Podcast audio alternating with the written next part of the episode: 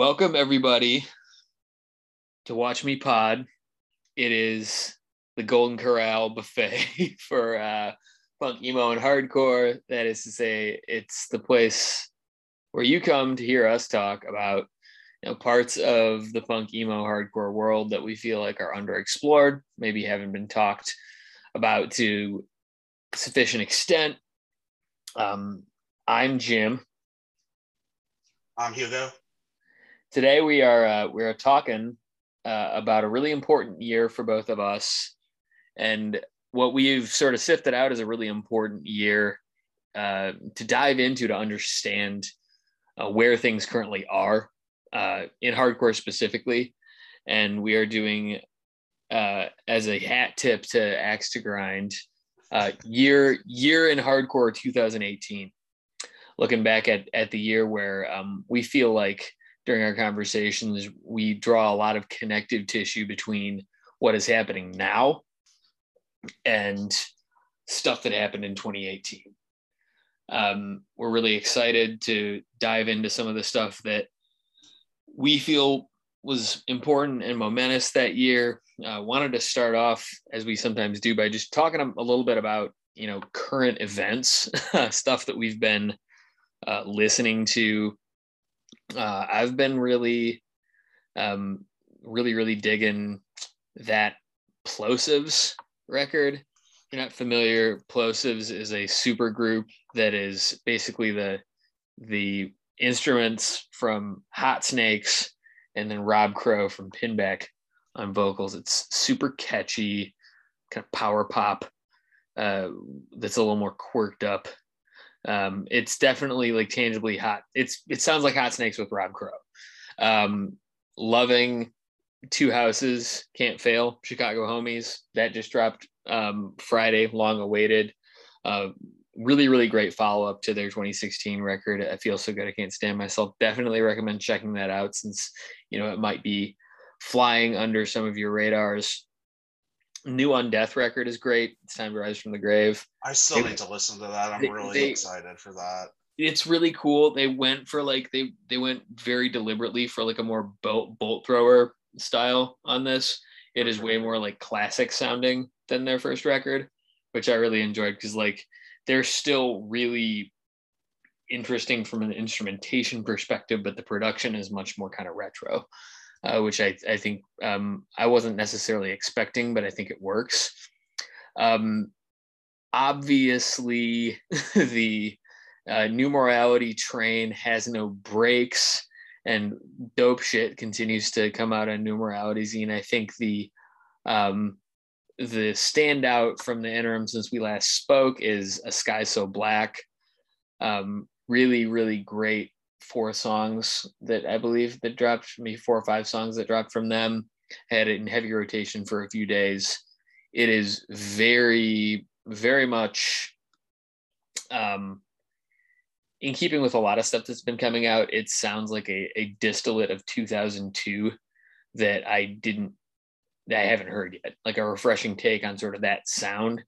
Um, feels like the flip side to the foreign hands coin um, that is it sounds like a really well executed mashup of like deftones and finch. Uh for my ears that's that's where my ears are placing it. Uh, to wrap things up run for cover has been putting out an impressive cavalcade of singles. Uh, toledo hometown heroes citizen put out an amazing single called bash out. Uh, a departure on departures from for Citizen. It sees them exploring kind of a completely new sound from anything they've done. Straight up sounds like The Cure. Super into it. Really fun video that came out with that. And lastly, completely out of left field, um, I always try to keep, you know, the softer side of Run for Cover in rotation too. And there's a there's a song uh, by the Run for Cover sort of indie pop act, another Michael that has just been stuck, stuck in my rotation. Song's called Water Pressure. Really good stuff. Uh, Hugo, how, how about you? Uh, so I'm gonna obviously go on the Two Houses train too. Uh, a band that means a lot for me and I did a little medium article about it. I've been very lucky just because they're all friends to have had this record in my rotation for a while. And while I think nothing is going to stand up to that first LP, because I think it's pretty perfect in a lot of ways. I think it's a very, I think it's a, it's a great LP, and I think it kind of hits all of the boxes for anyone who could be listening here. I broadly put it under the indie punk stuff that I that I've championed. So any like 2010s, what we would consider punk stuff, um, that would be on like Salinas records or even No Idea at the time.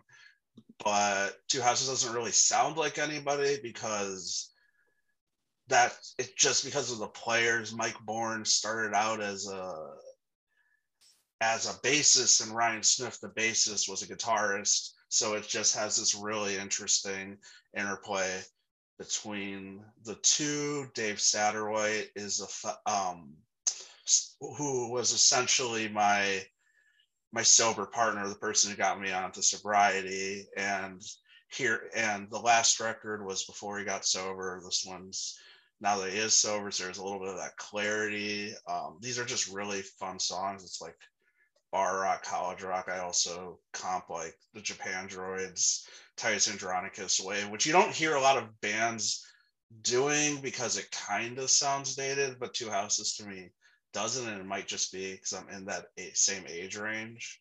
Um, and yeah, I'd rec I'd rec I'd recommend this to like, especially if you like anything on the No Idea episode. Uh, re as sort of in that same world. I've been revisiting the Bong Mountain record from last year, and I really like it. I don't. I think I also kind of described it like it would be nestled in between a, a Bridge and Tunnel and Good Luck record.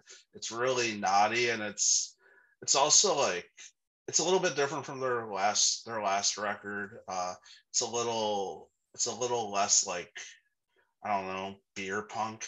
Uh, and yeah, I I've been enjoying that. Snuff just dropped a two song promo that's really really good. Uh, really stoked for that record. I feel like they don't get the same push as like other Chicago hardcore bands because they're not on a hype label. They're not on Flat Spot. They're not on New Morality Zine. They're on a really small like boutique label. I think it's called Another City Records based here in Chicago. But I really like they do a really interesting match, which is like hardcore punk, but with like a metallic production. It's like super, it's like super heavy. I don't even know how to describe it, but they record, I think they recorded with Andy Nelson, who does a lot of the Chicago stuff here. Um, yeah, those would be like my three. I have trouble. I've I'm having trouble thinking of them. I've been having a little trouble listening to new music lately. So Two Houses has been the constant rotation for me. Snuffed, not snuffed, very good. Uh, not to be confused with Snuffed Out, which is sort of like a deathy kind of gore grind band from Toledo.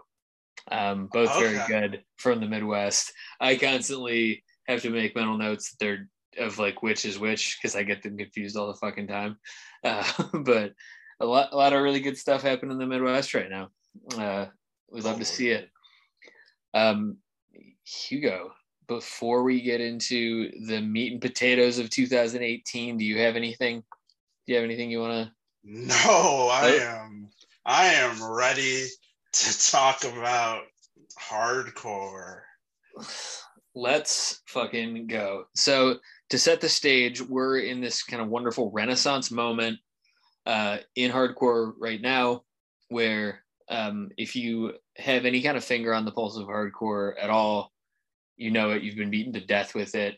We're in this great position where there's a lot of there's a lot of stuff happening and a lot of good stuff happening, and the sort of tail of the curve is longer and thicker than it's ever been in a lot of ways which is to say that there's something good for everybody, um, no matter what your tastes are, and that is also sort of giving rise to a kind of one one scene unity kind of vibe where like there aren't really any any hard gates anymore. Like to be in hardcore kind of means to to be in a part of a big tent party where you can kind of really be into anything that is loosely under that umbrella. And um, I've I've lived through multiple eras of hardcore where that was like decidedly not the case, and where things were very pigeonholed and very clicky, um, and very exclusionary. And so it's wonderful, really, really wonderful to see. And I'm trying to not let the novelty of it wear off. That being said, um, it's always important, I think, to be historically minded uh, whenever you're trying to analyze what is currently going on. And it just so happens that we can look to, since this is a pretty new moment, we can look to pretty recent history for the foundational aspects of what's going on. Um, so this episode is going to see us sort of doing a dive on on the year and the sort of what we see as the important hardcore releases, and we're going to kind of bucket them broadly into categories of like seeds, like stuff that was important and foundational, but maybe not the breakout release, proper breakout releases. So, um, albums that came out and were kingmakers for bands, made a lasting impact on the culture, et cetera, et cetera, had commercial significance. Um, the sort of standing strong, the sort of Titans category, and these are releases um, that maybe cemented a band's legacy or put a band into a different league or were maybe in some cases a, a swan song for that band however premeditated or unexpected that was. And then lastly there was plenty of like of really really high quality legacy material that came out from bands that had been around for you know the better part of a decade or a decade plus um we still put out banger shit. So that being said, we're going to start off, we're going to start small and go big and start with the seeds category um, first. And I think one of the most important of these, given where things are at now um, and what would happen for this band the following year, is the restraining order self titled EP on New Age Records. I still think that it's some of the strongest restraining order material. Like, obviously, their 2019 album on Triple B is like the shit. But there's some really strong moments on here. I think particularly the mosh part uh, in the first track, Upper Class Bum, makes me want to like Kool Aid Man through a fucking wall every time I hear it. Um, I do think that this release, maybe sort of in in tandem with their 2017 demo, played a pretty significant role in, in paving the way for the kind of current renaissance of hardcore punk specifically totally. and the conversation that we're seeing around that. Um, Hugo. Yeah, I. The funny thing about this is I didn't, for the longest time, I didn't know Restraining Order had anything else besides the record because I was just like pretty glued to Triple B around this time. I think just before I just just to add my personal history, like 2018 was the year I kind of fully dived into hardcore and Triple B was like a very easy easy entry point with a lot of these records we'll be talking about. So for me, I didn't even know, and I haven't. I before this exercise hadn't even really spent time, but obviously it's great. But I don't know if it's like that for other people, but for me, I didn't even know anything else existed. I think it's it's a common it's a common situation where um, stuff that gets stuff that breaks bands through and stuff that's on more prominent labels is super high visibility and it does cast a shadow over earlier smaller stuff that is comparably good because new age is like a legacy label. I don't even yeah. know if they're still doing stuff. Was this just were they just trying to start back up kind of thing? I think so. I mean that they had to be that had to be what it was. Without me having done like a deep dive on where new age was at like at this point um that that does that does seem like what it was. Um moving on to, I think, a comparably uh, foundational uh, release, uh, Regional Justice Center, World of Inconvenience. Um, much like you with Restraining Order, Hugo, I, I'd never really given this album a, a fair shake until this exercise. I had been pretty obsessed with Institution, pretty obsessed with the, the Justice single, and then pretty obviously pretty fucking obsessed with uh, crime and punishment.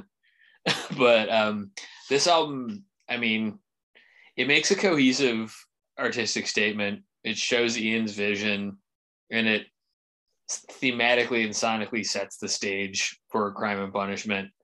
Uh, makes that album an easy sell and sort of tees up a lot of th- a lot of pitches um, to get my fucking metaphors completely mixed that that Ian ends up knocking completely out of the park on crime and punishment.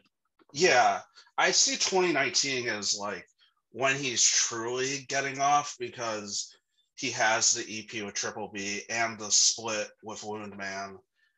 But this is really the start of his vision because this is also the first time he works with Mark McCoy, who does the artwork, who is really important to the whole regional justice center project because that al- that album art is to me just as tied to it because it's really bringing together the whole genesis of this project which is about his uh, brother's imprisonment and bef- he had a demo before and it doesn't quite have the that like really great production of crime and punishment but it's but it's all there and it's you're starting to see like ian continually just betting on himself because that's how this whole project started. He was tired of he was in this band called seattle new gods and he was just getting really frustrated with working with other people so that's where the idea for rjc started he he has all the control and every little piece of it and little inconvenience is the start of it for sure. Ian Shelton is the Michael Jordan of DIY. You heard it here first. what does that even mean?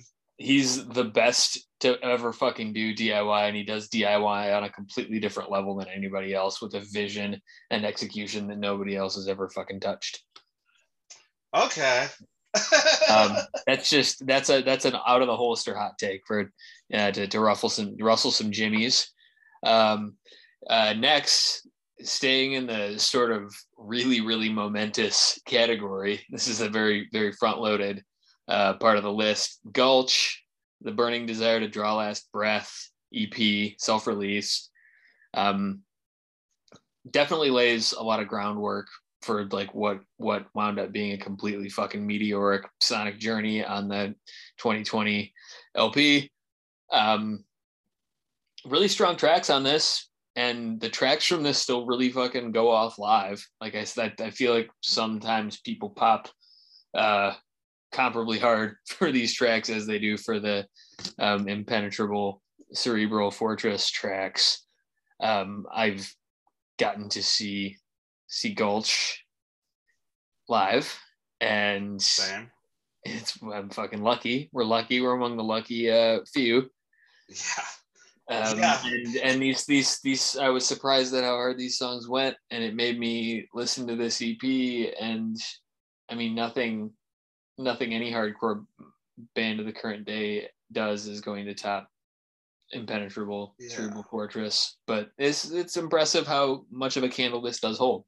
Yeah, and the thing I was thinking about is it's really hard for me to pin down what exactly about Gulch is so compelling because when I listen to them compared to other metallic hardcore, it's like it's not that far from other stuff, but there's something there's something there, especially here, that's just so compelling. I'm not sure if it's Elliot's vocals or the certain riffing that they do.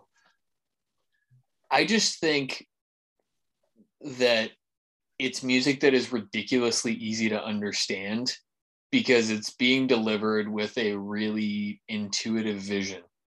There isn't anything grandiose or fucking abstruse about the way that Gulch did it.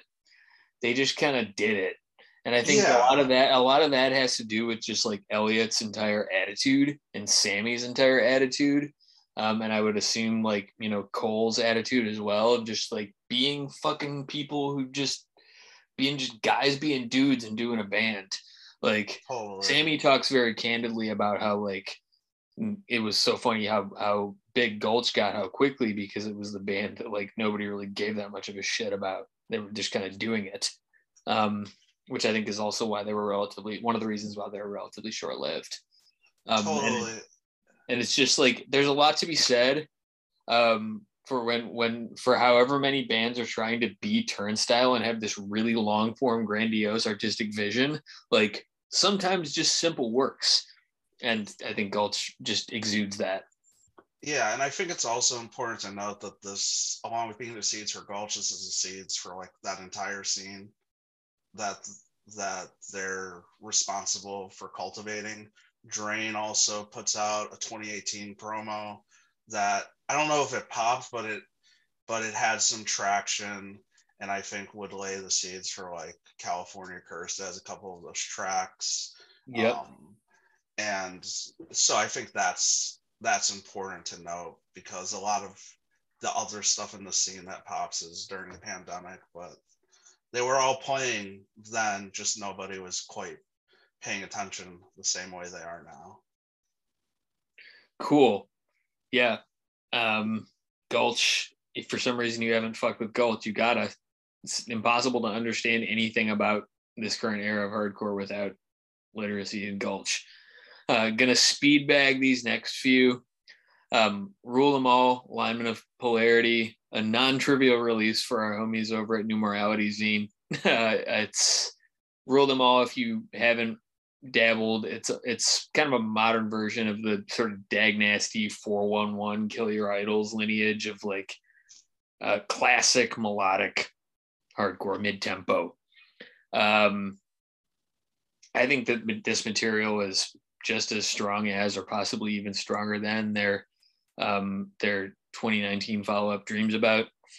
Um, I really like Rule Them All. I'm excited to see what, if anything, they're able to do. Right now, they're kind of in this status of like being sort of hometown heroes in Long Island and being on like this crazy Long Island hype train that currently exists. Um, they did a really good job of keeping hype around them during the pandemic and sustaining that. And they just put out a really great split with, incidentally, Kill Your Idols. Totally. Yeah, yeah. I think it's important to know it's the first the first NMZ one. Like you said, it's good. I don't love Rule Them All as much yeah. as much as you, but it's pretty undeniable at what they're doing and they kind of stand alone specifically in that long island scene because they are doing closer to what's traditional hardcore than like a lot of the stuff that's popping over there is much more grabbing from stuff that was 20 years ago rather than 30 or 40 yeah exactly. Um Section H8 they were put out a release called phase one self-released.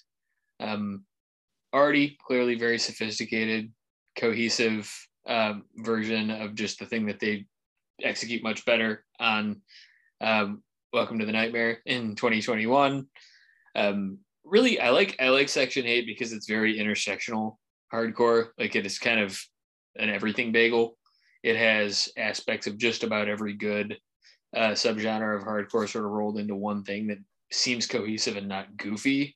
Uh, and I think that's really impressive. Like I don't think that that's a thing that people talk enough about about Section H8, and I do think that that is a thing that is kind of symptomatic of what was happening in 2018 and the kind of multiplicity of everything that would end up blossoming into being the wonderful renaissance moment that we're having right now.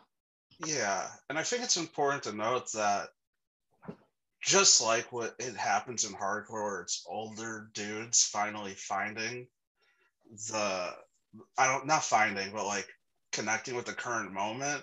These yep. are all dudes that have been playing in bands forever. Mm-hmm. And it's I don't I don't know what the conversation was around this around this demo because my introduction to them similarly to restraining order was the record from last year same but but that's i think important to note especially that it tends sometimes happens in California where it's where you listen to interviews and they literally list they've just been playing in bands for like since they were 15 and it's suddenly they're like 32 or even older and it's yeah mike mike is like finally hit Mike is like 40 and he's a lifer. He's been doing this shit in some capacity since he was in his mid teens. So really impressive. Um, moving on, be all end all. Uh, they made a decent splash last year on with the release of, of Pack Music on Triple B. Uh, this is a release on IOU Records, uh, cross listed with Big Mac um, Records. Uh, has some of the tracks from the 2021 LP. Um, Power Violent adjacent, Power Violence adjacent uh, in the in this in a similar category as Zulu and being the intersectional um, POC Power Violence. Very very cool. Um, part of the really fucking hot moment that has been happening in Florida, South Florida specifically. They're from, I believe they're from um, Broward County, so the Fort Lauderdale area uh, I like the I like the production on this one a lot because it it is fitting to the kind of PV adjacent sound. I really ended up liking their LP, so it was fun going back and seeing where the kind of foundations for it were. Yeah, yeah. Similarly, a band that I kind of glazed over, like even though I was paying attention to Triple B at the time when their 2019 record came out. I just never gave them a shot, but you were very into that 2021 record. I sure was. I, I, think this is another, just like there's a lot of these seeds where it's like, this isn't the record, but it's still, it's still good. And it's on, it was on IOU Records, which put, which put out a bunch of stuff during this time, put out the Method of Doubt uh, uh record from last year uh, no longer no longer a thing. And in general, at least lately, I've been very much into the PV adjacent hardcore stuff, or even if you don't call it PV, like just fast hardcore. There's it just has like a different flavor to it that really speaks to me. Maybe it's my short attention span, but I, I I love a short song, man. If a if an album's got a bunch of songs under two minutes, I'm like probably gonna automatically like it if it's good. Totally. If it's good, yeah, being the key phrase. Absolutely. um, moving on uh, to Sunstroke. I feel like this is a band that has yet to really get their flowers. Um, this um, it was an interesting move to sort of have a really inaugural LP because I'm not sure if a band like Sunstroke is entirely compatible with the LP format. I think very few hardcore bands are. That being said, this is a this is a, a valiant effort, kind of in the same vein from where I sit as as Rule Them All, like a, beef beefed up, kind of modernized Rev Summer revival sound. Totally. Um, I it definitely they put out they put out a release on New Morality in the following year that I think made a bigger splash, and I think the material is stronger on. Um, I've I hope that this band keeps going because I think we have yet to to really see their their height, and I do think that they're really fucking talented, and like I know that a lot of the uh, the scene titans on the East Coast cape really hard for this band. Like Tim Shaw shit posts about Tim Shaw from Ensign shit posts about Sunstroke so fucking much. I think it's super cute and cool. Yeah. Uh, another band I'm, I I like, but I'm not as high on as others, and I think it might be. I'm just really. I tend to be really, really picky about the Rev Summer stuff. Yeah it's just uh, and i've opened myself up to it it more but it tends to just i don't i don't want to say like lack imagination but it's i don't know it's just it tends to be like genre pastiche and i i like that sometimes but for me it doesn't it doesn't totally work. And i think what you're you're saying that they haven't written their best record yet is is true, and who knows, I may be wrong. Like, I think the new praise record that's coming out is a really good example of how to how you can break out of that and do something that feels a little different while still paying homage to your roots. Uh, and I think it's just another one I'm I'm still a fan of because it's on New Morality Zine, and I feel like uh, we embarrass Nick every every week if he's listening to this. Oh yeah, can't can't go can't go a week or an episode without mentioning it. But I was this was around the time I was starting to pay attention to to them. So yeah, I mean, if uh, if you don't want people's name in your mouth, don't be fucking omnipresent. it's uh, amazing work that amazing work that Nick is doing. You know, um, you love to see it. But uh, moving on, staying in the melodic zone, and very melodic in this case, Somerset Throwers uh, debut LP, um, Godspeed, on a uh, Long Island uh, based label. I think is run by Latterman and Iron Chic alums called uh, Dead Broke yeah, it's um the basis from Iron Chic. That's right. Uh, early taste of what I think is becoming a more and more commonplace thing of like uh 90s post grunge, but like the good kind of post grunge revival. Uh, has a big like Smashing Pumpkins, Foo Fighters energy, but like not derogatory to it. I it's no secret that I really fucking like this band. I saw them play in Detroit a few months ago with Taking Meds. They're fantastic. They're super cool dudes around our age. Uh, just like salt of the earth Long Island fellows and they their music is really compelling and good. I think that their 2020 release um Paint My Memory made a big splash and I think is was a much more complete work. But this this record really holds up for me. I still keep it in my rotation kind of a lot. Um, I know that Somerset Throw is a hot topic for you, so I'm gonna throw the peanut over to you. Real uh, I think I've I think I've mellowed out on uh, on them a lot. I included Good. them when I did a I did a piece last year when like the Koyo stuff was bubbling up. Uh, Long Island like pop punk and emo in ten bands and I included Somerset Thrower in there. I think, I think like my not my hate, but I, I my reluctance uh, was just his vocal sounded so much like Blair Shehan, yep. of Knapsack, and I feel like it's not as much on this record. It's not as it's not as there. Uh, but I they're a band I respect, and I think also that sort of post grunge thing you're talking about is uh, that they're doing doesn't always work. I think there's a certain strain of like that 2010s post hardcore kind of thing that I don't even want to say run for cover core, but like uh it's okay not, to run for cover core. Yeah, That's it's not exactly basement, but like and it's sometimes I like it, but it just starts to sound like watered down to me. Yeah. At a certain point, it's because they all kind of hit the same notes, like the chord wise. And I like it. It just needs to be a little more aggressive. Like, I think early anxious, even though they're not t- quite doing that, they're using a lot of those same chords that Title Fight used on um on their early stuff. It's it just needs to have a little bit more of an aggressive push than a lot of the stuff t- tends to stay in the mid tempo lane. Yep. And it's like three or four minutes, and after a while, I'm kind of like get to the point.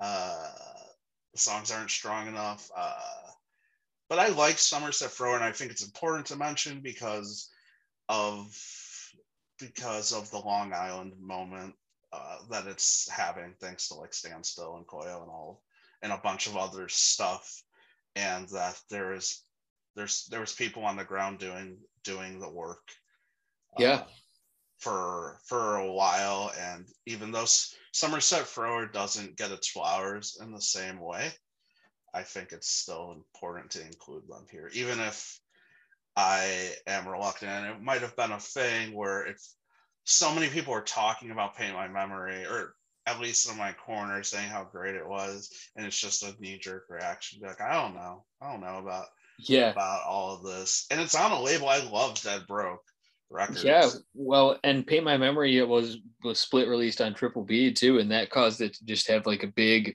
big pop moment. And like i don't know man looking back on 2020, it's so fucking insane to me that any band put out records to any kind of hype in that year.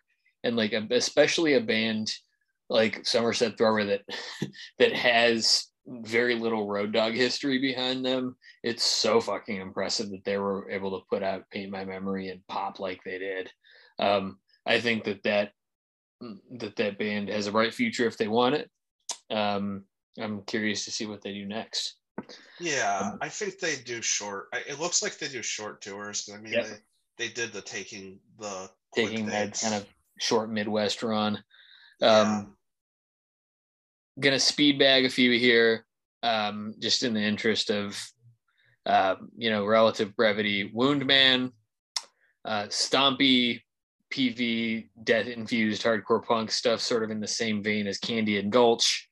Um, I like the dueling vocals. I feel like this band is kind of making a splash now. You see them on a lot of bills. You see a lot of people talking about them. They had a, I believe they had a song on the American Hearts, America's Hardcore Comp last year on Triple B.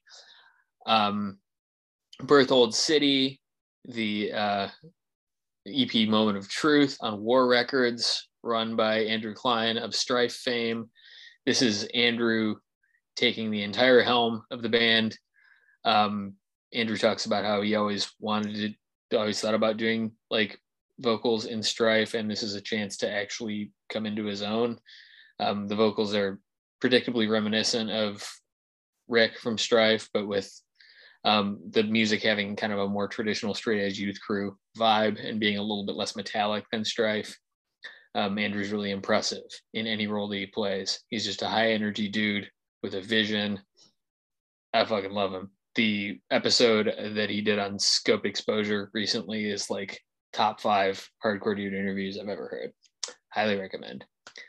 Um, shout out to Scoped Exposure too. They've been doing it for fucking ever. yeah, yeah, totally. Um, super unison. I'm gonna kick it over to you, Hugo, because I think yeah. you have a lot more to say about this record. Yeah, let me run through those. Let me. Yeah. Run, I don't have much to say on Berthold City, but yeah. Wound Man's been at it for a couple of years. It's pretty much Trevor Vaughan. Uh, I think he was a rival mob. Yep. Uh, he put out one of my favorite records of 20 of 2019, uh, Wolf Whistle with Patrick Flynn. Like, still, I haven't listened to in a while, but an amazing record. Like, really, I want to say great. He, I'd say he has vision in a different way than like than than um than Ian Shelton, who he did a split with. Uh, just just that he's someone who's singularly devoted to like creating what's in his head and putting it out there in the world. And I really appreciate it. I think similarly, his the 2019 split with RJC is my favorite. He did a really cool uh, thing on Talkhouse uh, where Ian Shelton and Trevor Vaughan interviewed each other about power violence. That's like super interesting if you're looking for some reading. Uh, I don't have much to say about Berthold City. I listened to the newest record. It's what you'd expect. It's like 90s, 90s straight edge. Uh, if you like that stuff, uh, you'll like it. Uh, Super Unison was a really, really big record. I think 2018 was kind of the last year Death Wish was really popping to me or putting out a lot of stuff. And Absolutely. the Super Unison one, while it didn't get like the same attention as Gouge who we'll talk about, I think I think a lot of people were into it. I know Axe to Grind would talk about it a lot. And it's it's like hardcore on the edge of post hardcore. It's got the guitarist, one of the guitarists from Snowing in it. It's post. It's the band after Punch. I think it's super. It's super riffy and accessible, especially as someone who wasn't deep in the weeds about hardcore. Like I could wrap my arms around this record while still to me at that time sounding like the most aggressive stuff I've ever heard. Uh, so I really the Super Unison one is probably one of my favorite records on this list. Yeah, I checked that out at the time. um, definitely deserves every bit of attention it gets from you. They're a, Yeah. a band that um, I hope that the further we get away from this year in history, the more they'll be given flowers and retcon as being like truly, truly great because they Yeah. fucking are. it's it's and the thing that's hard about this one they're kind of they kind of don't belong on any of these columns like they're Yeah. because they they pretty much break up and they don't really they didn't come to chicago um after this tour i think so like it's a really good record and i think it did well but like i did Death Wish does like did the thing that every label does when they're trying to get rid of stuff, the mystery box thing. And the Super Unison record was in the mystery box along with like end of the year. So what that tells me is that not a lot of people were buying it, even though it did well. It's tough when you're a label like Death Wish, who's always on the novelty and legacy. Like novelty, I mean, like they Death Wish does a very specific thing, and I think they've always struggled to cement themselves as a force for putting out new hype shit because they have forever a hype train built around legacy acts and reissues, right? Yeah, I think Death Wish at this point, I think there Yeah. was a time Oh yeah, like they were responsible for I think responsible for cultivating a certain kind of hardcore kid. Oh, absolutely. Yeah, mid late 2000s. That's been a hot topic lately because that hardcore, that that genre of hardcore kid is sort of in a the, on the endangered species list. um, might be a thing that we re- revisit later in this conversation because I've got some theories. Uh, to round this group out, um, pretty quick on my end, Milspec changes 11th hour ad because I always forget that it came out this year. This, fucking EP slaps. I think it's every bit as good as World House, although World House ended up being a kind of more cohesive artistic statement. I think the tracks on this are fucking super strong. False Spring is still the strongest um, mil spec track, in my opinion, and the, the numbers back that up. Um, and that it's the most popular. uh, Yeah. they they they set a good they they set a good agenda for what World House ended up being. I love Mil-Spec because I think that they're the only band that does um that that successfully does any sort of homage to Inside Out in their sound. Okay. Well, they're a little more melodic than Inside Out, but I think they hit so many of the same um like sweet spots that Inside Out hits on their one release, and I think that that's one of the reasons why people who get who get drawn in by Mil-Spec get so drawn in, like like me, because there was a period of time where I wouldn't shut the fuck up about Mil-Spec, and I was obsessed with them. So Yeah, I think it's really another example of this this like grad school straight edge thing we talk about. Oh yeah, It's going outside of those lines. If you read you read interviews, he's drawing more from like his his own his own life and extrapolating that. I really like the artwork too. I don't the changes artwork my i don't know what it is it's super it's super evocative in a way i i don't have much because i like Mil-Spec but i'm not as not as got a great. Fucking Mil-Spec super fan like I am. yeah and i think the people that like them really like them because they're it's appealing to like an older aud- audience also because the singer is like 40 something or whatever another dude has just been doing it for a while and it, this one just hit i don't i don't know if, how popular this one was at the time because world house when that came out people seemed to be going crazy over it yeah. We're gonna move now into the the sort of fucking main event which are the the barn burners the the breakout records the records that um, made a fucking red handprint on the ass of history um, by coming out this year. Um, 2018 as we've hinted at is proving to be one of the most impactful years in modern hardcore history, and these records will give uh, you a sense of why and how. I think that we'd be remiss if we didn't start with uh, "Good to Feel" by Candy on Triple B Records. Might be the strongest album of this whole year in hardcore, and I'm I'd be inclined to agree. Um, made an absolutely massive fucking silly impact. Everybody with any proximity to hardcore at all was talking about this record the whole fucking year.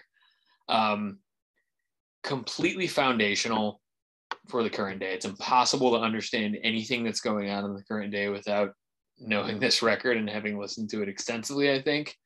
Um, and correct me if I'm wrong, because I've I've got a nasty tendency to memory hole things like this band is sort of like at loose ends, right? Like it's sort of shrouded in mystery what the fuck is going on with them and their future is kind of uncertain, correct? I don't know, to be like, honest. One of them got in a really bad accident last year.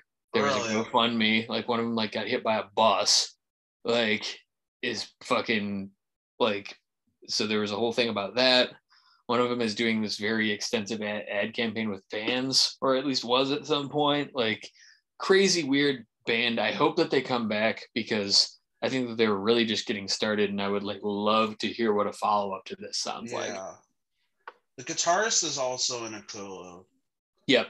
As well, and they don't all live. They don't live near each other. That's... Because it's kind of Richmond based, but it's yep. It's but not really. Uh, and they did play because I did look this up. They played like at the end of last year. Right. They did like a Triple B did like a showcase in New York and Candy played. So I don't I don't know. I guess they're still playing shows and they're still a band, but they also are like notoriously pretty quiet on social. They're not like yeah. super online. Like they just dropped, like they did a merch drop like the other day. God damn. Uh, and stuff. It wasn't anything crazy. So they're still like kind of around. And this might be memory hold, but they did sign to Relapse in 2019. Yeah. Put out a two song single that was pretty that was pretty dope from what I remember. And it seemed like they might have been another one that kind of the pandemic might have screwed some of their momentum. Yeah, but I think that I think I think that if they want if they want to do stuff they can do it. I mean like I oh, think totally. that I think that they're like right up they're right in the category of like theory and title fight to where like if they come back in any meaningful capacity people are going to lose their fucking minds. Like um yeah, I don't know. I, I'm, I'm curious to see what happens. I would love it if they just surprise released an album on Relapse one of these days. I'd love it because the I think it was called Superstar. That EP seemed like they were going in a little bit of a different direction, like kind of like on that second half of Good to Feel, where it has like those longer, dirgier yeah. kind of songs. Uh, I'd be interested to see just because Good to Feel is like such a cohesive piece, and it's one of the few, one of the few like hardcore bands that justifies an LP, which is really hard to do. Hard to do. And they're in their own zone. Like there's, I think a lot of what appeals to me is there. There's like a lot of Japanese. There's like a lot of Japanese hardcore in this. It's like a lot more menacing than your typical metallic hard hardcore is. And along with that cohesive statement the album art is their album art is always like killer. It's yeah. and it just pairs with like this just feels like listening to a hellscape. Completely completely fucking insane record. If you if you slept on it for whatever reason over the last few years like put this record in your rotation give it give it some listens because i i think that it's one of those records, and I don't say this about many records, it's like pretty impossible to not find something you love about it if you like heavy music. it's just that good. I'd um, agree. And this is like the big, I feel like this is the big Triple B record. Yep. for this year, definitely. Um, uh, there's a, there's another contender that we'll talk about in a little bit, um, but I want to move over into the um, into the at this point nascent but now very fucking strong hardcore adjacent category. We're talking about Fiddlehead, Springtime, and Blind on Run for Cover Records. Fiddlehead started off as a project band, as a nonchalant side project. This record come out, came out, blew the fucking doors off of everything, turned them into a legitimate band. Um, still not a proper touring band because they're all adults with you know real lives, but um, they've been able to get out there and continue to just become one of the most titanic bands. Um, I think sonically, the thing that I liked about this uh, record and this band when it came out is that it's the only proper answer to title fight, um, and and that it just it's it just occupies that uh, liminal space in hardcore adjacent where it's culturally completely hardcore, but it has enough you know indie rock, uh, post grunge, post hardcore sensibility to to be compelling to a broader broader audience and bring more people in, much like Title Fight did. Uh, completely ushered in a new era for Run for Cover. Uh, completely expanded the Overton window for what Run Run for Cover could sound like and do. Um, and I haven't said anything about the record itself, which is just a beautiful artistic statement um, on the you know the grief uh, the the grief and loss and mourning of, of Pat Flynn's late father, uh, sung through the lens of written through the lens of his his mother. Beautiful record, uh, and really impossible to overstate how much this record started a new era for hardcore adjacent music and culture that is like thriving now. It's like one of the most important things right now. Yeah, yeah, I think it's this was one of the big big ones. I had I had no experience with anything Pat Flynn did before. I was not a I was not a have heart person at at that point. So for me, I was completely fresh. I didn't listen to Basement. This was just a record I really I really I really took to. It's taken a while for me to fully wrap my arms around it as a concept. I didn't at first I didn't think it worked. I was kind of just like, just give me the songs. I don't need. I, I I don't I don't need the like one track where it's I I don't even know it's like taken from a movie or something, um, and just the guitar in the background. Uh, he like like just just a huge one. It's it's like the highest praise I could give it is after like my fourth or fifth time, like I picked up a guitar to try to learn the riffs for this for this album, which I don't really do a lot. Uh, and I think it's important to note, like on my side as a writer, while this was popping at the time, uh, at least this wasn't really being covered by mainstream publications at the time. I know from friends that are writers that they were having a tough time pitching this even as it was blowing up um, on in the underground, and it, this this is a breakout, but it's also seeds for what will what will happen for Fiddlehead with the next one. Like the like the big feature for this record was on the Dig Boston, like the Boston Alt Weekly that my friend Nina Corcoran did. Uh, but yeah, this this record rules and is probably my I probably prefer this this one to the 2021 LP, if I'm being honest.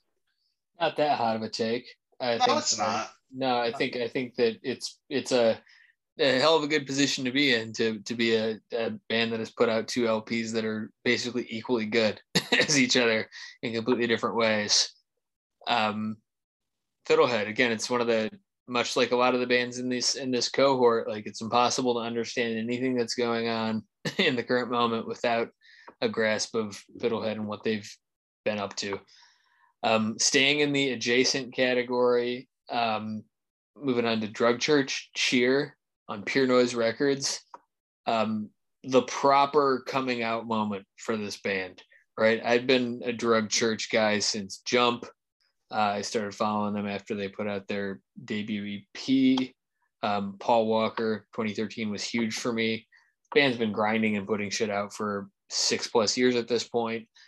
Cheer is when they finally make a cohesive statement and finally make a an impact that is as massive as their um, as their uh, sonic footprint as a band. Um, the production and songwriting on this album in particular, they they really do usher in a new sort of renaissance of hardcore adjacent music alongside Fiddlehead. It's impossible to talk about this record without uh, talking about the very specific uh, studio auteur style of, of Jon Markson, um, also known as Steel Wolf, who uh, made his sort of first real uh, imprint on the world of music with, with this record. Uh, it is produced like a fucking Kurt Ballou record, but for for hardcore adjacent. it's just I can't I can't say enough good things about the production and the record in general. It made such a huge impact on me. And this this album in the world that I think you and I sort of live in, uh, it just made a crater, like huge, huge, huge, larger than life, and set up everything about the trajectory of drug church that we currently know. It completely put um, this and signing to Pure Noise and all the clout that that gives you put drug church in a completely new league. And we saw one of the most amazing shows ever when drug church and heart attack man and gouge away played a matinee at Cobra Lounge in Chicago in the fall of 2018, shortly after this record came out. It was beautiful. Yeah, that was like a really that was like a really big eye-opening show for me and like i was not i wasn't even fully on the train for either but something about a matinee show is sweetening of the deal and to see this stuff up close it was pretty mind-blowing like i i remember talking to you or zach Pork after the show and being like oh oscar bait makes so much sense and I, I liked Drug Church before that, like the 2015 EP specifically. Uh, but it definitely opened my eyes, and I kind of decided, okay, this kind of music is for me. Very shortly after, like, wrote my first um, album review ever or whatever, and kind of started me on that trajectory. Yeah. Um, impossibly important record and every bit of the foundation for the album Hygiene that Drug Church just came out with, which I was listening to multiple times today for whatever reason, finally clicked with me. Um, oh, nice. Stay, staying in the uh, staying in the Pat Kindlon extended universe. This is an asterisk. It's not really a hardcore record, but it's hardcore adjacent enough for us to consider it and talk about it here self defense family, have you considered punk music? On Run for Cover Records. Um, Patrick Kindlon is an undeniable figure in hardcore discourse, being one of the hosts of Axe to Grind, being a busy, busy man, and being somebody who is a culture lifer, um, one of the most iconic figures in the history of the culture at this point. This album is a love letter to hardcore, so it's important to be included here. It's the best self defense release by a mile, the most complete statement, uh, and easily one of Pat the one of the best releases in Pat's body of, of life's work in general. Um, vocals on this were done by um, Jon Markson, who did Cheer. Uh, interestingly enough, the instruments on this record were done by none other than Taylor Young.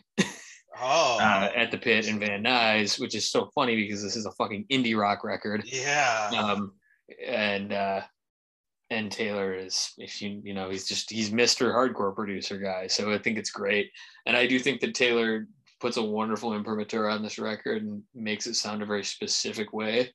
Um, this is one of my favorite records of all time. This record is always in my rotation. I have a CD of it in my car. I'm fucking obsessed with this record. It, on any given day, it might be my favorite record on this whole fucking list. Yeah, I really think of these records in tandem.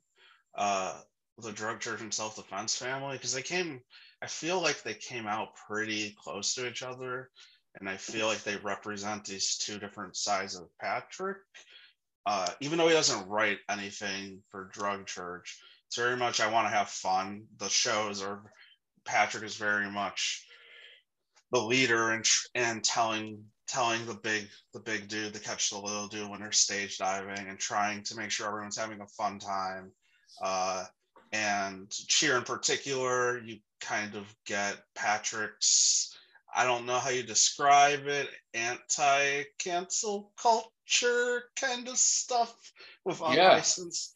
Hall monitor um if you live long enough you'll do something wrong enough and it's and a lot of the stuff even if it's like fictional is taken from his experience this is a little bit because I know he had a time where he was overseas and that happened where um, he had to cancel a show or whatever because of something that happened. Uh, and Cheer is Cheer was my introduction and kind of sold me on the band entirely. And even listening now, I still I still get a lot out of it. Uh, self self defense is very much like more of an inward turn for Patrick. I I think of the lyric, um, is it possible to do a thing forever and get no better? Uh, something that I think about way too much and is like Patrick at his most vulnerable as some because he even more we talk about these bands that like hit very while from dudes that are very late in life but patrick has been doing the stuff under self defense like for years at this point and end of the year and kind of he's on big labels like Run for Cover and reckoning probably with the fact that it's not as popular as his other band, which is yeah. just a really interesting di- dichotomy that that happens and it's like juxtaposed, not juxtapose, but it's like against these very pretty like soundscapes um, on the record.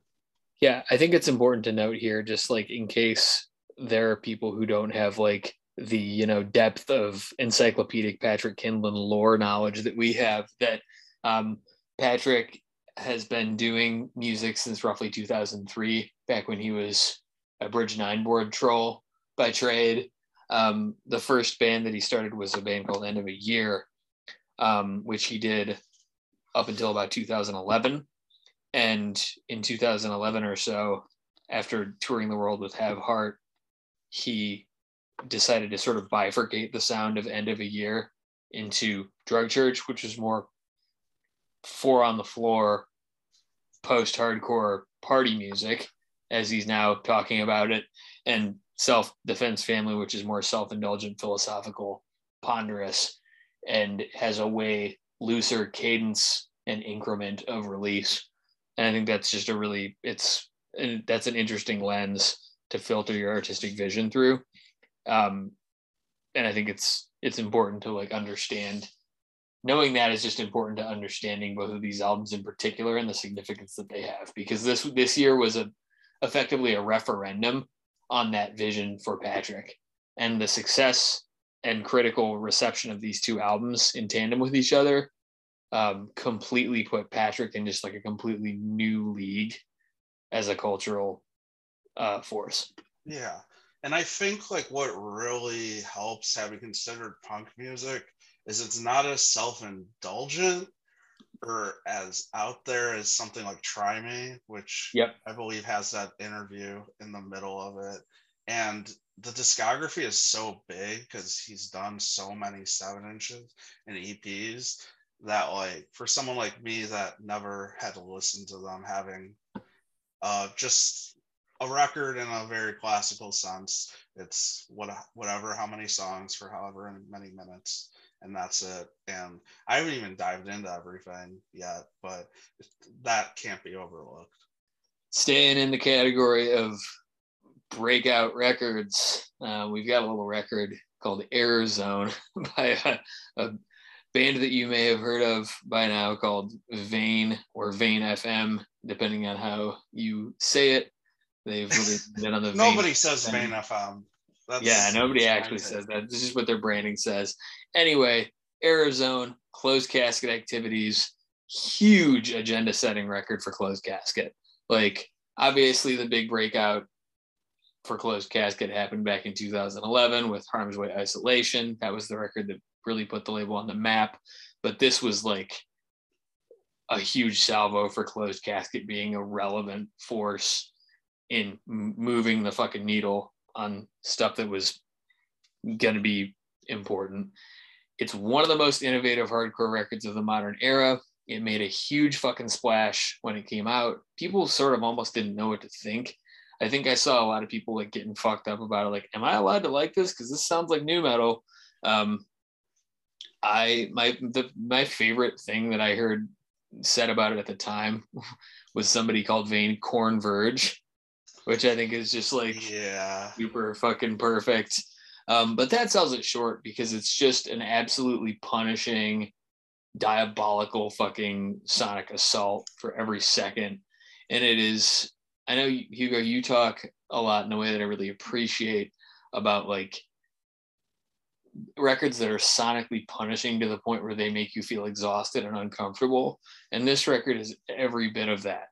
Um, it just has an urgency and a pace that I just haven't heard in in any other record that isn't a Nails record, and I just I just think it's a completely essential sort of agenda setting record for the genre because it completely expanded the window of what was possible and acceptable in hardcore to include stuff that was way more experimental and metallic than um, stuff that we had been previously considering in this decade.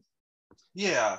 I think it pushes it for pushes it forward in terms of that new, the new metal influence be being a little more accept, acceptable. And it's uh it's like a logical push because you can only get so extreme with the way stuff was going.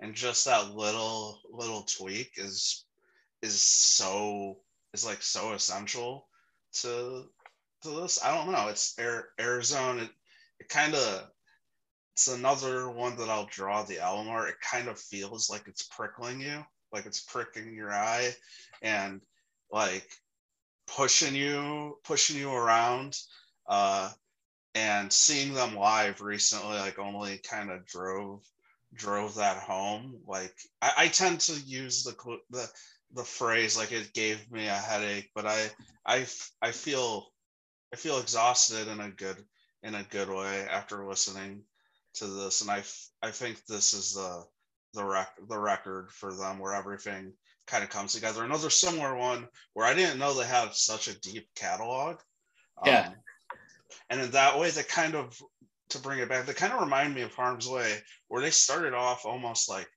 pv aggressive and, Yeah. like slowly built built up to what they eventually became on Errorzone. They these guys are like really young too. Like these guys are like fucking 25. Like they and they've been doing this shit for damn near a decade. Like they were fucking in high school when they started and they started off ostensibly as like a like sc- screamo band Yeah, and then eventually, you know, parlayed their way. I think a lot of it was contingent on um, them adding John, their bassist, into the band, who's ostensibly the face of the band. Um, and he's the one who had like a lot of the hardcore sensibilities, and the band really kind of cracked off in the direction that we see them going now when John joined. And I think Yeah. 2017 was when he joined. John is a monster. Like he's really the person that drives those the live show. Absolutely. And his his other bands are insane. Living, Living Weapon, Weapon, so fucking good. No Soul Saved, which Yeah. put out a, a promo. It's it, it- it's so good, and it's not even like side project core. Like they stand on their own. Especially that Living Weapon stuff. Give me an album cover with a white background and guns. Uh, I'm in. Uh, but yeah, but yeah, Vein, this this record is still still insane. Absolutely holds up and a perfect uh, a perfect foundation for their recent release. This world is going to ruin you, um, which is a totally new take on, and but staying in a, in a lane that is sonically similar enough to to seem cohesive. Um, very much feels like a, a deserved sequel, I think. Uh, staying in the really punishingly heavy zone, but moving over to a completely different um, neighborhood of that town.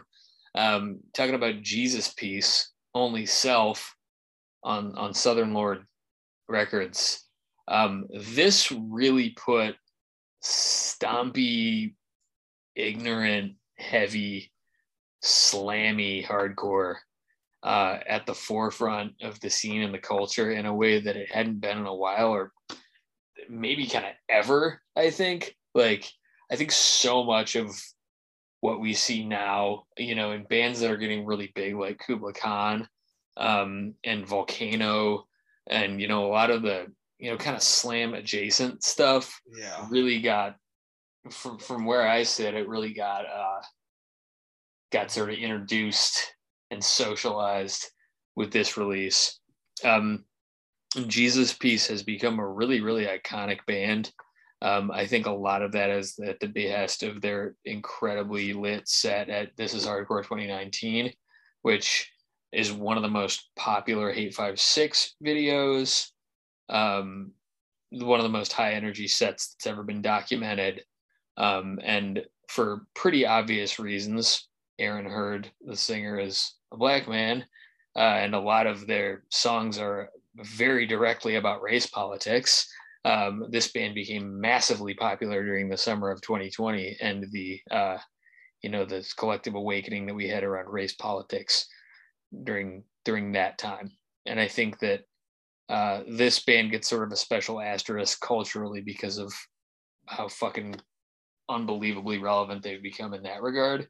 Um, they're really starting to do stuff again, and I'm super excited to to see what they do next in terms of releasing music. I finally get to see them this summer at Tie Down in Detroit, and I couldn't be more stoked. Oh yeah, I forgot they were playing that. Yeah, it's fucking sick. Yeah. I was gonna say another band that's from this year where I'm just waiting to hear what the next record sounds like, because I think as you said, the the culture's changed a lot where people people are really thirsting for like this kind of this kind of ignorant metalcore in a way. It seems like everything, even if it's like even if it's not necessarily the same thing, I don't know, like gridiron or something is Yeah, I Yeah. think the Gridiron is way more in like the sort of classic kind of madball worship yeah. Um, zone. I think I think that the close But. I think like people that are into gridiron are absolutely and like that kind of extended tree they come from, absolutely. like kind of obvious. You could probably go more year of the knife or something. totally but at, at any rate i think that like the cool thing about jesus piece is that this record um has maintained its status and has maintained the status of jesus piece as like the best in class um slammy thud mosh band like i don't think a band has from anything that i've heard um has done the done the thud mosh thing hmm better. Like there are a couple mosh parts like on this album. I think the one in in the silence in particular. Like when I hear that mosh part, I teleport to an Arby's and fight somebody. I'm just like, "Ugh." I'm just like, fuck it. It's just it's it's a fucking thing. So And it's like I think what really carries it, and it's similar to the vein thing. It's just heavier.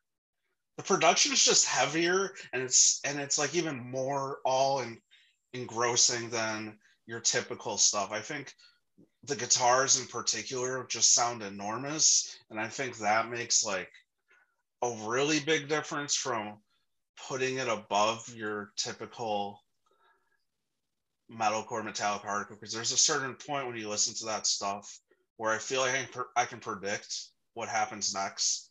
Like even though we'll talk about them, even though I like King Nine, something about it feels very familiar to me, and like I'm I'm expecting all the moves that are coming. Where with Jesus Piece, it doesn't it doesn't feel that way. It's legitimate. It legitimately like is threatening or or scary. It's like I could um you can make that joke show uh one note of Jesus Piece and a pilgrim would die on the spot or whatever. Absolutely. Yeah, no, if, if you you would merely have to uh to kill Aaron Burr, you would you would you would merely have to play him one note of a Jesus Piece song and he would his head would fucking explode on the spot.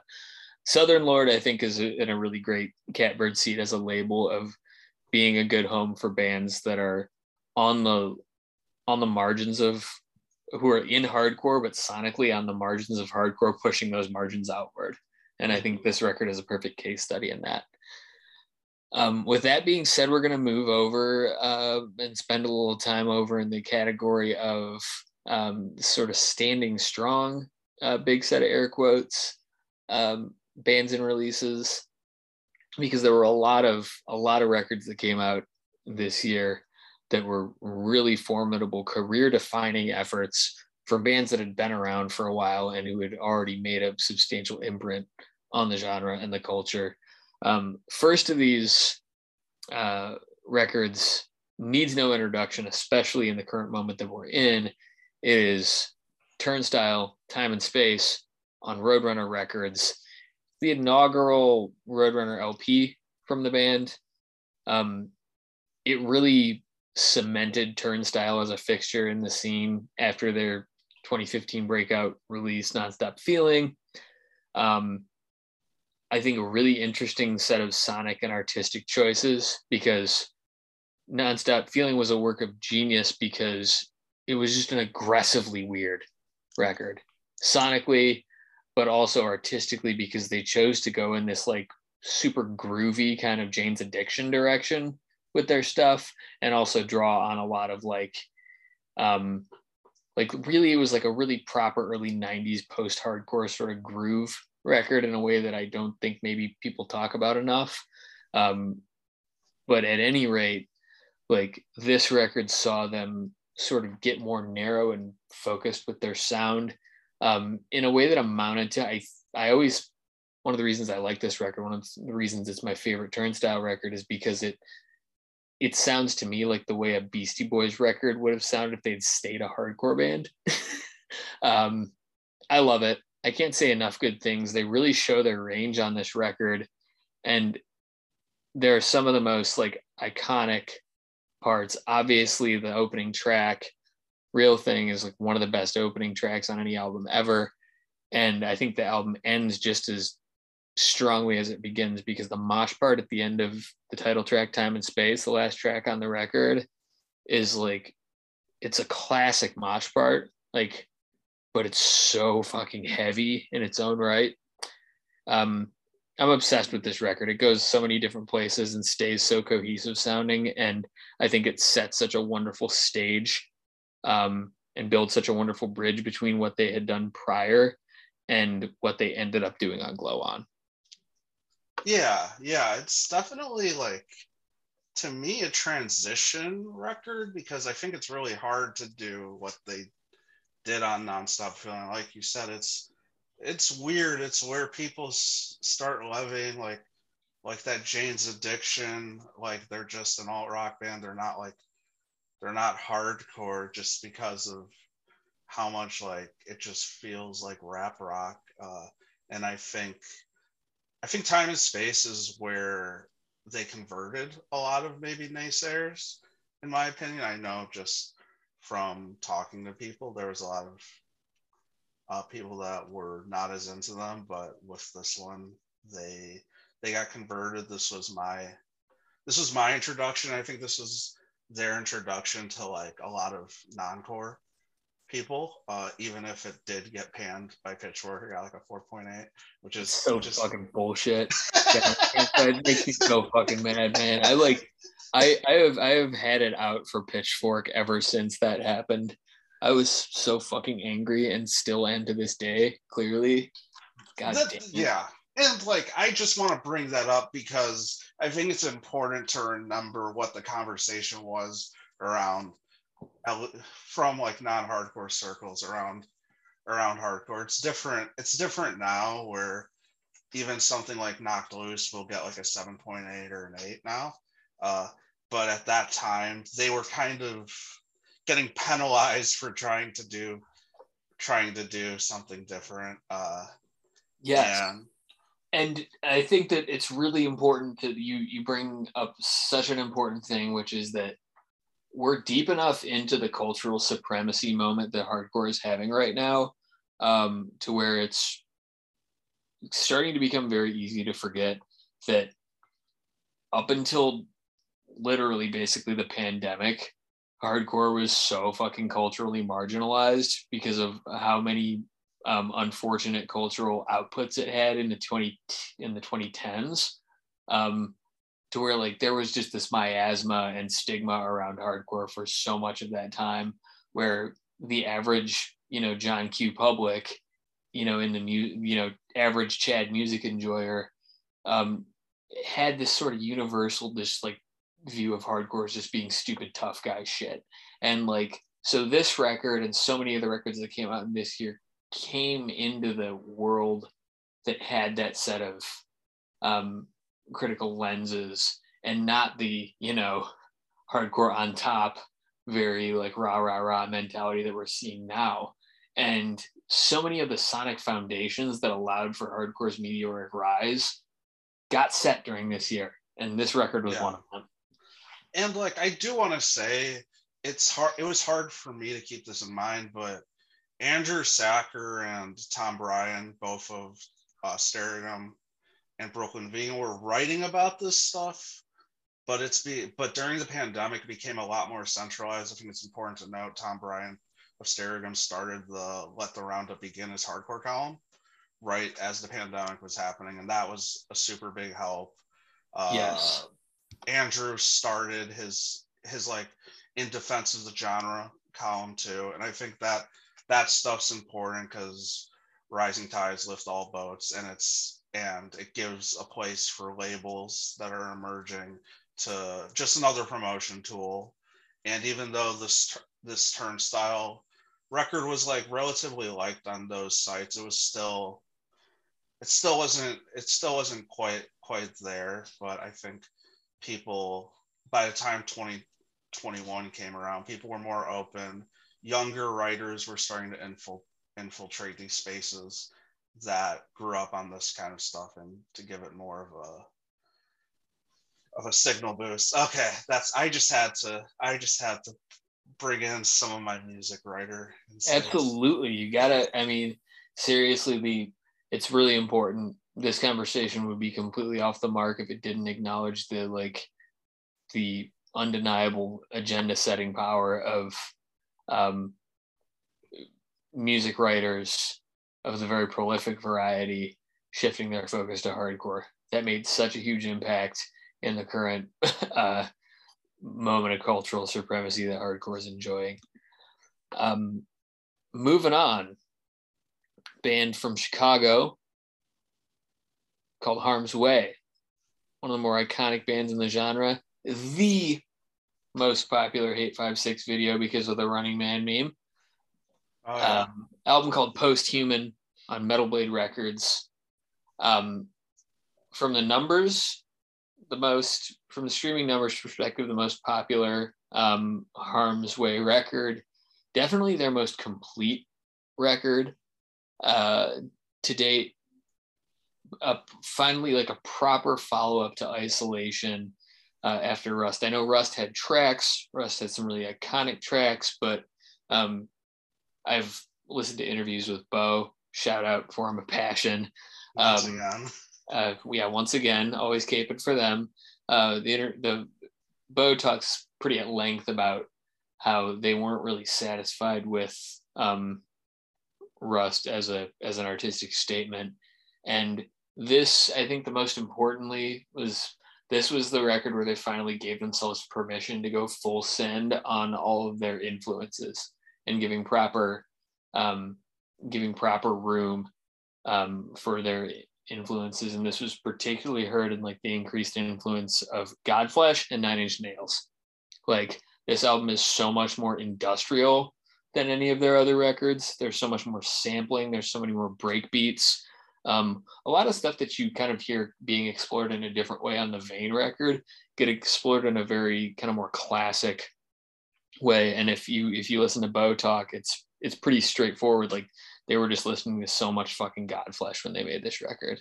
And the nice thing is I, I feel like they they do that sound a little better and more cohesively and compellingly than Godflesh ever did. Like Godflesh, Godflesh is a great band, but they suffer from too many fucking records syndrome, where like it's so hard to just get a cohesive download of everything that's good about Godflesh.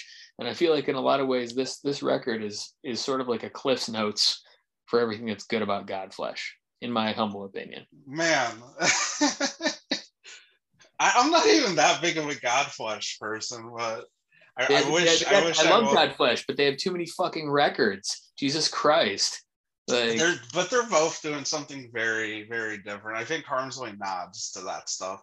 Totally. Doesn't fully get into that because that would not be Harm's Way. Absolutely. If, if, yeah. If it was that, because Godflesh just feels like working in a factory. It's, it's a fact. Uh, it's true. Um, but yeah, I feel like this is even though Rust is decent, like you said, I think it's like where Harm's Way kind of finds themselves once again. I think they were partially buoyed by going on t- tours with young bands like Knocked Loose. Yeah. And to like really get back get back to it, I think they were a little bit ground down creatively by like touring as much as they did. And I I think it's it's given them a second life where I am int- I, I'd be interested to see what the response would be like if they announced a record um, right now. I also think that it's impossible to just as we talked about Jon Markson's influence on Cheer.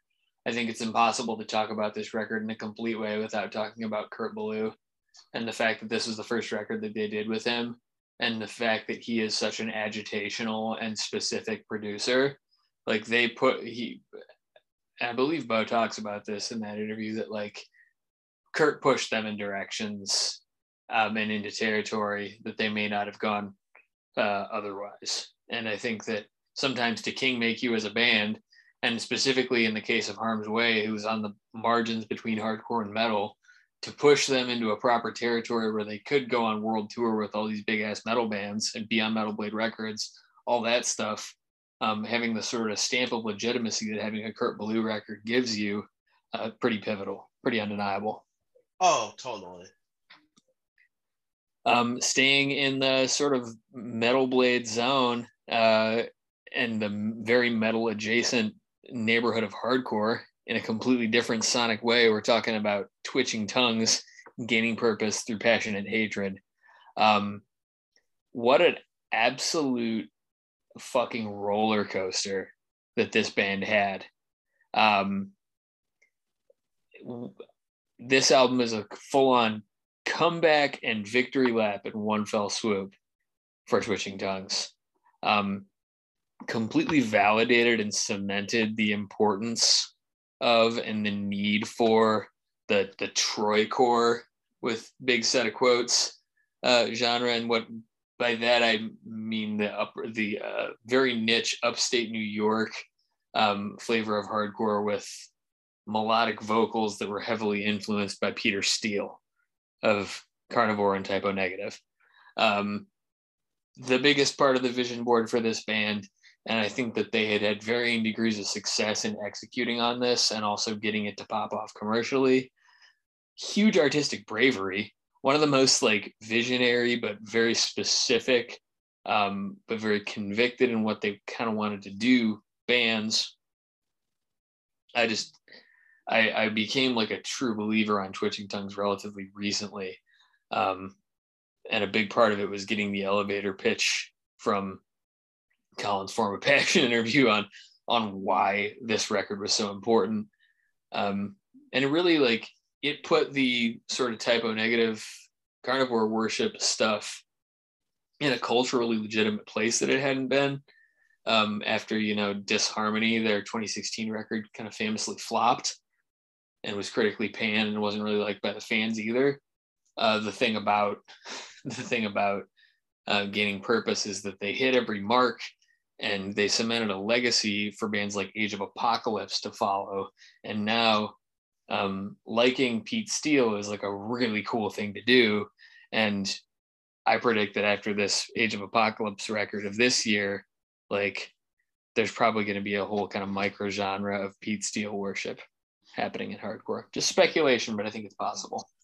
I think you should also, in terms of new bands, Mad, Mutually Assured Destruction. Absolutely.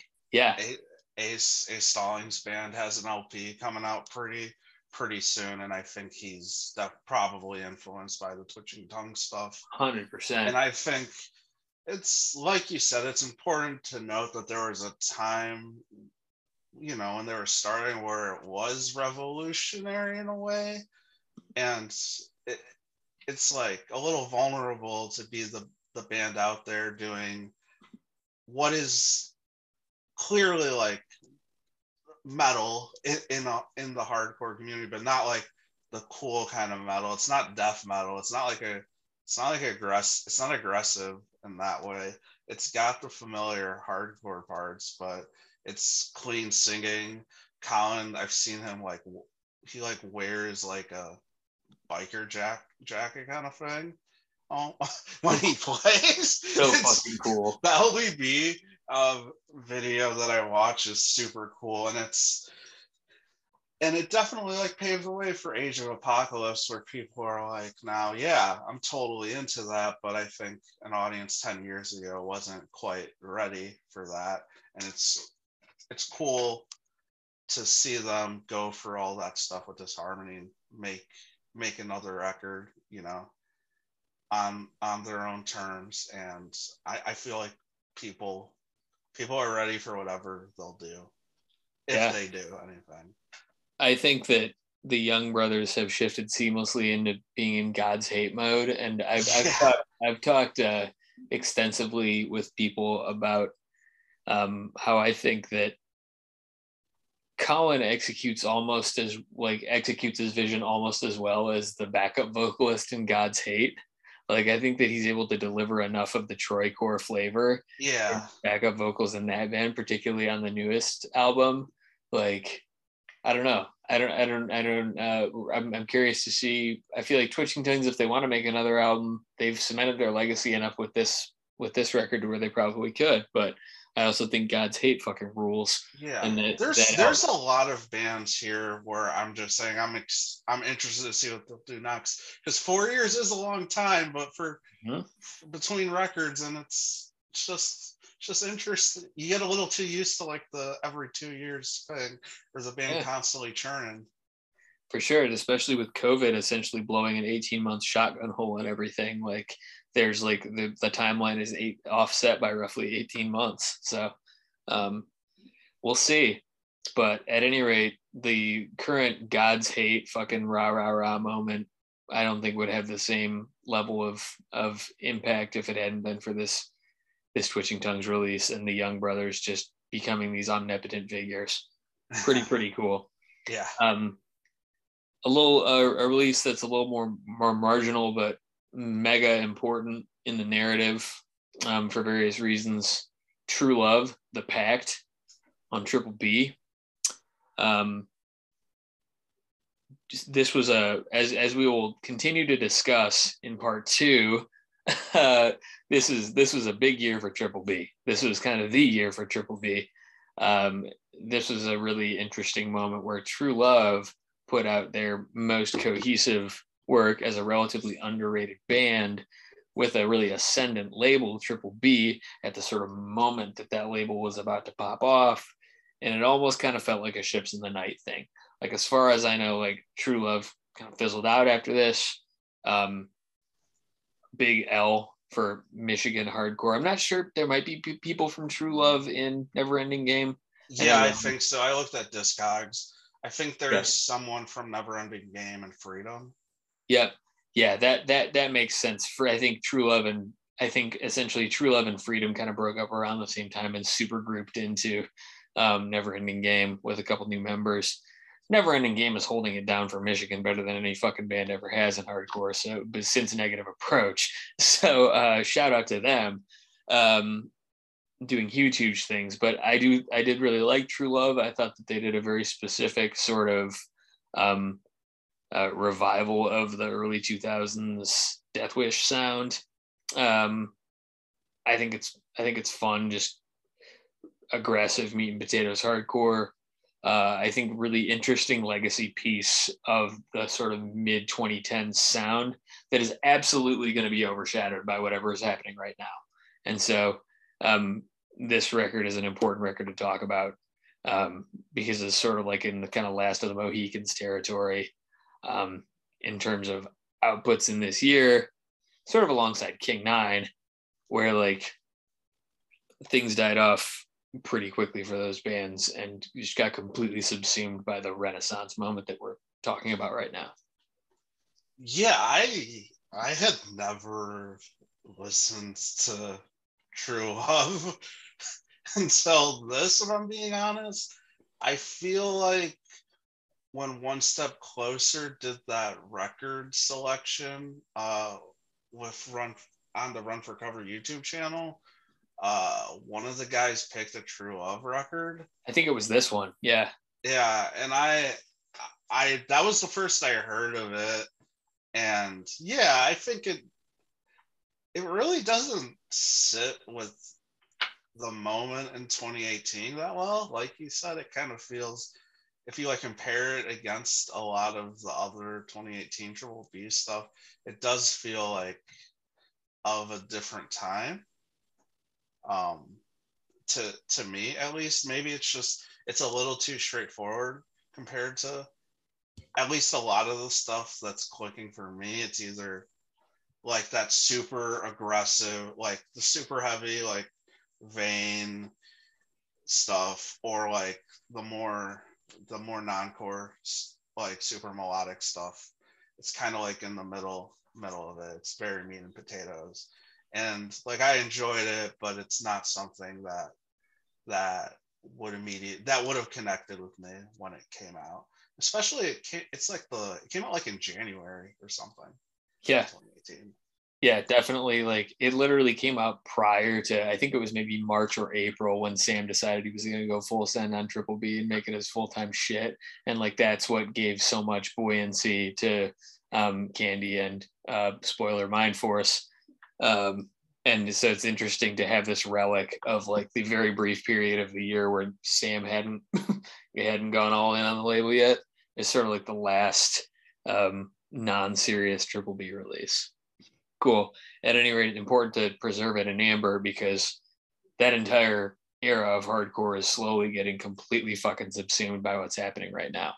so um, and I think it's also a really interesting test case of like what like what gets forgotten. Yeah. Be- because that's always like even four even four years later, like there's stuff we're not taught that we're not talking about that like Crime Watch or something that was huge at the time, but that yeah I don't hear anybody talking about anymore. It's like we didn't know, like we didn't know it was about to fucking hit us that's yeah. one of the reasons why this year is so fucking cool. It's like literally like a like you never you're never fully aware that historic moments are happening while they're happening. They oh totally their significance grows in hindsight. Um again, just making the case further and further for why this this episode is important. Um, and move over into the sort of legacy category now and talk about what I think is one of the most formidable comeback albums that a band has ever fucking done. Full stop. Um, Hopesfall, Arbiter came out mid-year, I think July, June or July, um, on Equal Vision Records, and absolutely beyond the shadow of a doubt, the band's strongest work outside of their extremely iconic 2002 Trust Trustkill record, The Satellite Years. Um, Hopesfall is a really interesting case because after satellite years, one of their pivotal members left, and they completely shifted their sound from like the very specific and iconic sound that they'd cultivated on the satellite years that you know made such a big legacy for them and like cemented them as one of the you know flagship Trustkill bands um, they shifted over sort of in a similar way to what Cave In did uh, into like an entirely kind of space rock post hardcore mishmash right? And from from my ears they didn't really fully solidify and nail down that sound until this record which dropped 11 years after their previous record all of the sky. I might be messing that name up. Who cares? 2000, 2007 was their last record prior to this. Magnetic north was the name of that record. At any rate this record fucking rules. The album art is amazing. It is long but it doesn't overstay its welcome. It is, if you like, if you like any of the Aaron Turner stuff, ISIS, etc., it's very much kind of in that same zone, but it has like just enough kind of like swoopy scene hair energy uh, to keep it, you know, different from that. Uh, I also think that like if you like a perfect circle, this record really can hit. And I know you've got some really interesting opinions on what it sounds like too, but I think that this record might have flown under some people's radars or people might have dismissed it because it is a, it is a comeback record. And like if you like Hopesfall or if you don't like Hopesfall, like this is a fucking great record. Yeah i you can't see obviously because listeners are listening, but I had a lot of puzzled faces with some of those with some of those comps. Uh, I don't even know. I know when you played this for the first time, I said like out like alkaline trio like good morning is was was my comp. I don't know if I'd stick stick to that. I I think you're right. My biggest issue is it's way too long so fucking long for what they're doing. I don't need this kind of record. I don't. I need it to be 28 minutes, not like 45. Yes, and that's a big issue. And also, I'm still new on the Hopesfall train, and I'm kind of right now like in that period where I love the satellite years, and it doesn't. And half of why I like the satellite years is that the clashing between pretty and disgusting in terms of vocal stuff. And yeah. by by now it's it's it's just a different band, so it's not totally there. And I think where it suffers is not only is it long, but some of these songs are are also super super long in their own way. Uh, and yeah, but it's still it's still a it's still a Hopesfall record. I I also think it might just be one of those reunions that's just for the people that love them. I don't know if they're catching anybody yeah. new. I don't know. If you liked if you like that hum record that came out in 2020, I'd give this one a give this one a shot. I think that they're I just have trouble hearing the space rock stuff you're saying. Oh, just I mean, like they're just the guitars are just so epic and soaring and just like fucking it has like a really similar energy to like cave in antenna where i think like, i can hear that more yeah. yeah um but that might just be because cave in antenna was the first that flavor of post hardcore record i heard and so it's kind of permanently tinted everything i've heard since then. At any rate um a completely uh sonically opposite record, Terror, Total Retaliation on Pure Noise, um, Fast and Furious in a way that Terror hadn't been uh, since the Todd Jones era, um, really starts to set the sonic stage for the material that Terror are rolling out presently now that Todd Jones is back in the band and sort of at the helm from a production perspective. I think that it's cool now looking back at this moment in the Terror discography because it was at this point it sort of felt like Terror had been making the same record over and over again, albeit a very good formula, but they were finally starting to kind of go into territory where like, wait, what's going on? Or like, they gonna start being fast again. And this record sort of captures that moment pretty perfectly. And again, I think like so many other records here, it's kind of a microcosm of how pivotal uh, 2018 would prove to be because now Terror in like uh, a week from a week and a half from us recording this is about to put out a new record um, that is about to just completely fucking. I I think that this Terror record that's about to come out is going to completely change the game. Like, yeah, I um, I'm I'm lucky that I've already heard the new Terror record, and I can confirm that maybe the best hardcore record of the year. Uh, I think the singles that they've chosen are all bearing that out, and I think similar to like to Turnstile's Time and Space, this 2018 record feels like a test drive for what they're going to do because they're getting faster. But the big thing with the new record is adding Todd Jones. It's just it it just has more of that that nails. This is super. It's it's, it's just heavier and faster, and those two combinations are like it's just deadly for terror. It's even have I think it's like the newest record is like the heaviest stuff I've heard from them, even more so than the the other Todd Jones material.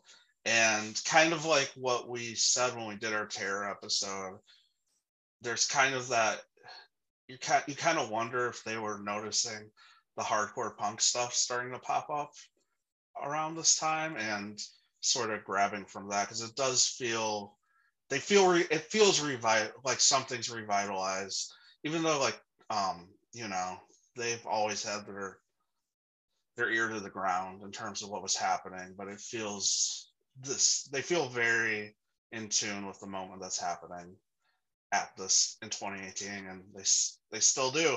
And it's been 20 years now of that. Yeah 20 years of terror. The greatest hardcore band to ever do it like beyond the shadow of a fucking doubt. Um it was true before this album and this uh, this album that's about to come out is going to fucking cement that for them like such an exciting moment um the very the very fucking anticipatory, giddy moment that we're currently in because Terror is about to drop like what might be their best records as underdogs, and people are going to lose their fucking minds. And it's going to completely change the game because Terror, um, unlike any other band in the history of hardcore, has the has the power to single-handedly switch the agenda entirely. It's gonna be cool. Yeah. Um, talking about bands with similar gravity, um, Madball put out a record in 2018 and a, a non-trivial record called uh, "For the Cause" on Nuclear Blast Records. That uh, it's from streaming numbers perspective, their most one of the most popular records, besides obviously "Set It Off," which is the go-to. Um, it's the most capable old guy hardcore record ever made um, this album, it's unfair how hard it goes. Um, it has features from the likes of Ice T and Tim Armstrong that go unfairly hard. Um, and if you if you merely accept it for what it is, which is a victory lap record by guys that have been in the game for 25 plus years, it's good. It's really, really, really good. I like this record a lot. It is in keeping with popular opinion, my second favorite record of theirs next to Set It Off. That's probably a hot take. I don't give a fuck. I like what I like. This record rules. uh, I don't really have much to say because it's Madball. I mean, I guess I was surprised how I, I I haven't spent enough time with Madball. The one thing I was surprised by was just how how much this just sounds like modern hardcore to me as I was listening yeah. to it. Like, I don't know. Like, I listened to Pain of Truth and this. I'm like, I don't see the difference. So maybe not really. Yeah, New York, New York hardcore has stayed this unbelievably cohesive thing since Madball and Sick of It all blew the doors off of it in '94. Like '94 was you know, obviously when fucking Set It Off and Scratch the Surface came out, like New York hardcore was forever changed by those records and maintains such a strong lineage of that sound to this day. And I think it's so interesting to be in a moment now where you have the legacy titans like Madball and Sick of It All doing stuff that sounds that way. And then you also have Gen Z fucking bands like Pain of Truth um, doing things that way. And then you have bands in the interim like Death Threat who have also been doing stuff like that. Even though Death Threat aren't a New York band per se, in that sonic tradition, you know what I'm saying? Yeah. Um, that uh, is the perfect uh, segue to Sick of It All, who also put out a record on Century Media this year called Wake the Sleeping Dragon. It is also a stupendously popular record on streaming. Um, I'd never given this record a fair shake, if we're being honest, just because I, I don't know, like Sick of It All's fucking discography is so front loaded. Like, yeah, fucking definitely. Blood, Sweat, and Scratch the Surface and Built to Last are all such perfect records that like it's hard to want to go beyond them. But the thing about Sick of It All, this might be an unpopular opinion among the true heads, but Sick of It All's never made a bad record. And fucking Death to Tyrants 2006 is one of their best fucking records. And it's one of my favorite of theirs. It's the one that I reach for after fucking Scratch the Surface and Blood Sweat, if we're being honest. And this record in particular is really cool because it shows them getting ever the more sophisticated. And the production on this record is really fucking cool. And like now that i listen to this record for this exercise i think it might sneak its way into my rotation on a regular basis because i think it's cool as fuck. And i think it's just amazing that these guys are like in their fucking 50s and still making shit like this. Like it's fucking cool as hell. I love yeah. it. Yeah I was so I it was funny listening to Madball and Sick of It all back to back because if you play the two songs on the playlist, it's like if I was blindfolded, I wouldn't be able to tell the difference.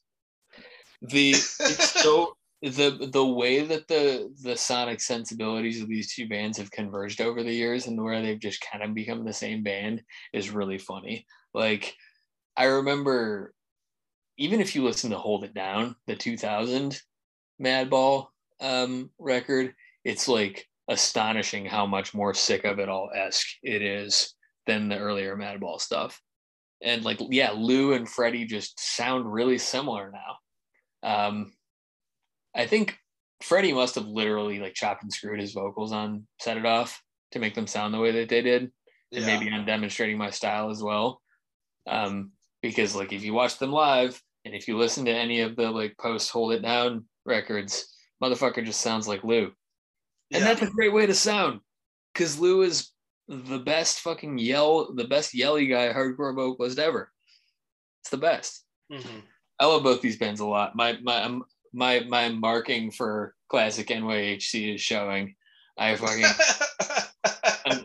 there are legitimately a lot of days where you can ask me and I'll just stay stay stay out of the holster The sick of it all is my favorite hardcore band. I fucking love that band. So um new record of theirs for me to learn to love, I guess. Totally. And with that, we are at the end of part one. Um this is obviously a really important year, and it's becoming apparent to us how important it is the more we talk about it. So we want to give everything proper room to breathe. We don't want to be overly brief with anything. Um, so we're going to be back in two weeks with part two. There's obviously really obvious stuff we haven't covered, and we're going to cover it. So don't you worry. Thanks for joining us. Thanks for sticking with us. Um, there's obviously going to be a link to the companion playlist in the description of the episode. Um, keep listening to hardcore. Listen to all this wonderful media being made about hardcore right now. And uh, keep creating your own culture and we'll, we'll see you next time. Thank you so much y'all